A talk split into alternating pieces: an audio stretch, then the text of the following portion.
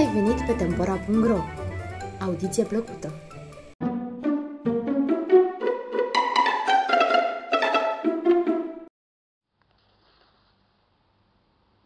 Barca fermecată care merge pe mare și pe uscat. Poveste italiană Odată, un rege a dat sfoară în țară. Cine reușește să construiască o barcă în stare să meargă pe mare și pe uscat, va primi drept soție pe fica mea. În țara aceea era un tată care avea trei fii și nicio altă avere decât un cal, un măgar și un purcel. Fiul mai mare se apropie imediat de tatăl lui. Tată, spuse el, vinde calul și cu banii de pe cal cumpărăm cele necesare pentru a construi barca și eu îți făgăduiesc că voi face cum vrea regele să meargă pe uscat și pe mare și el îmi va da de soție pe fica lui. Tatăl, la început, spuse nu, apoi vându calul ca să cumpere unelte fiului. Acesta se sculă în zori și se duse în pădure să taie lemnul trebuincios pentru alcătuirea bărcii. Ce faci tu, fiule?" îl întrebă un uncheaș care tocmai trecea prin partea locului. Fac ce cred și ce-mi place." Fie ca tu să găsești mâine făcut ceea ce crezi tu și ceea ce-ți place," spuse uncheașul și dispăru. A doua zi de dimineață, fiul mai mare se întoarse în pădure, acolo unde lăsase barca pe jumătate construită. Dar nu mai găsi nici urmă de barcă. Barca, uneltele, lemnul, dispăruse absolut totul. Plângând cu disperare, se întoarse acasă și povesti tatălui nenorocirea care îi se întâmplase. Tatăl, după ce își vânduse calul numai ca să împlinească lui pofta, închipuiți-vă ce supărat a fost. La Roma este un proverb care spune Nebunia e molipsitoare. Așa că nu trecu nicio lună când fiul mijlociu se apropie de taică și îl imploră și îl înduioșă cu suspine până când îl sili pe bietul om să-și vândă și măgarul ca să cumpere noi unelte. Fiul mijlociu se sculă de dimineață și se duse direct în pădure ca să taie lemne pentru barcă. Iată-l apărând pe același uncheaș Iată-l punându-i aceeași întrebare. Ce faci tu, fiule? Și el nepoliticos ca și fratele său mai mare, fac ce cred eu și ce-mi place. Și uncheașul lui, fie ca tu să găsești mâine făcut ceea ce crezi tu și ceea ce-ți place. A doua zi de dimineață, fiul mijlociu se întoarse în pădure unde lăsase barca pe jumătate construită. Dar nu mai găsi nimic acolo Totul dispăruse ca prin farmec. Și barcă, și unelte, și lemnărie. Fiul cel mai mic, care nu era decât un băiețandru, nu lăsă să treacă mai mult de o săptămână și îi spuse tatălui. Tată, vreau să încerc și eu. Unde s-a dus Mia, ducă-se și suta. Să vindem și purcelul și să cumpărăm unelte pe banii ăștia. Cine știe dacă nu izbuti eu ce n-au fost în stare frații mei? Ce mai, ca să ne lungim, vândură și purcelul și la primii zore dimineții, prăslea se duse la pădure să taie lemne. Iată-l pe același încheaș cu aceeași întrebare. Ce faci tu, fiule? Dar de astă dată răspunsul fu altul, spuse băiețandrul construiesc barca fermecată care merge pe mare și pe uscat. Îi răspunse uncheașul. Fie ca o barcă fermecată care merge pe mare și pe uscat, să găsești tu gata construită mâine dimineață. Într-adevăr, a doua zi de dimineață, băiatul se întoarse în pădure și găsi barca gata făcută. I-a fost de ajuns să-i spună, barcă, mergi pe pământ și barca alunecă pe iarbă de parcă s-ar fi aflat pe apă.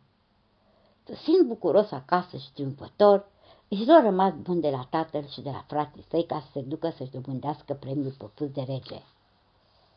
Și merse și merse și în timp ce barca aluneca iute pe fiul unui râu, iată un uriaș care se adăpa din toată apa ce trecea dintr-un părâu în râu.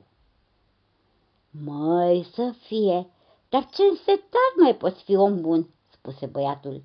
Vrei să vii cu mine să te duc la palatul regelui? Și celălalt, bucuros, și se sui în barcă.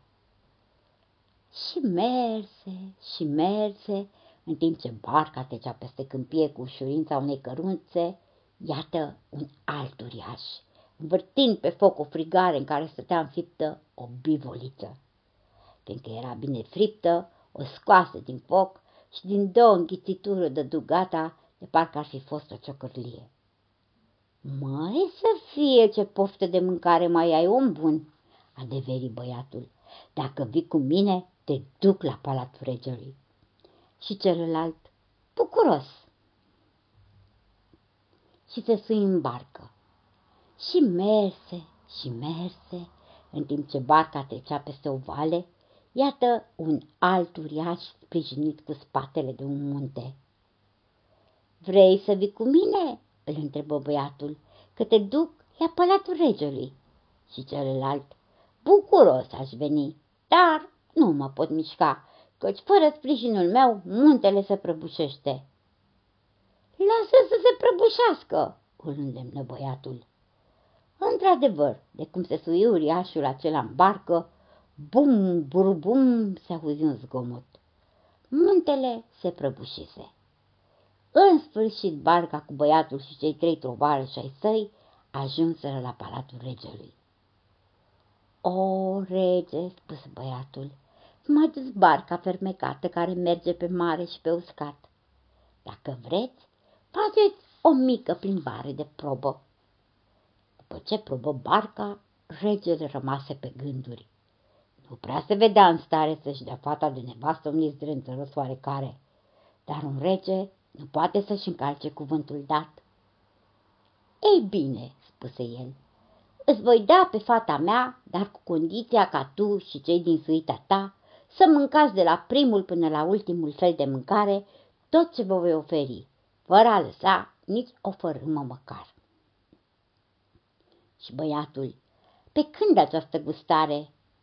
Chiar mâine, spuse regele, și dădu ordin să se pregătească o masă ca pentru o sută de persoane. Băiatul se prezentă cu un singur tovarăș și voi îl cunoașteți prea bine. Era uriașul care devorase o bivoliță de parcă ar fi fost o ciocărlie. Lui nu îi se părea aevea să stea acum la masă pregătită și să haplească din mâncăruri de parcă ar fi mâncat cartofi prăjiți. Subțiri ca paiul care stârnesc pofta de mâncare numai. Când să înghită și fructele, cu aerul cel mai sfios din lume, îl întrebă pe rege. Nu mai e nimic? Regele nu se dă bătut. Bineînțeles că te vei căsători cu fica mea, spuse el băiatului, dar mai întâi totuși tu, împreună cu tovarășii tăi, va trebui să goliți tot vinul din pivnița mea, afară de două butoaie cu vin din Malvasia, care e vinul meu preferat. De asta dată băiatul se prezentă curiașul care bea reulețul ca pe un păhărel de lichior și, într-adevăr, butoiaș de butoiaș, sub se iute tot vinul din pivniță, nemai salvând nici cele două butoiașe cu vinul preferat de Malvasia. Dar regele nu se dădu bătut.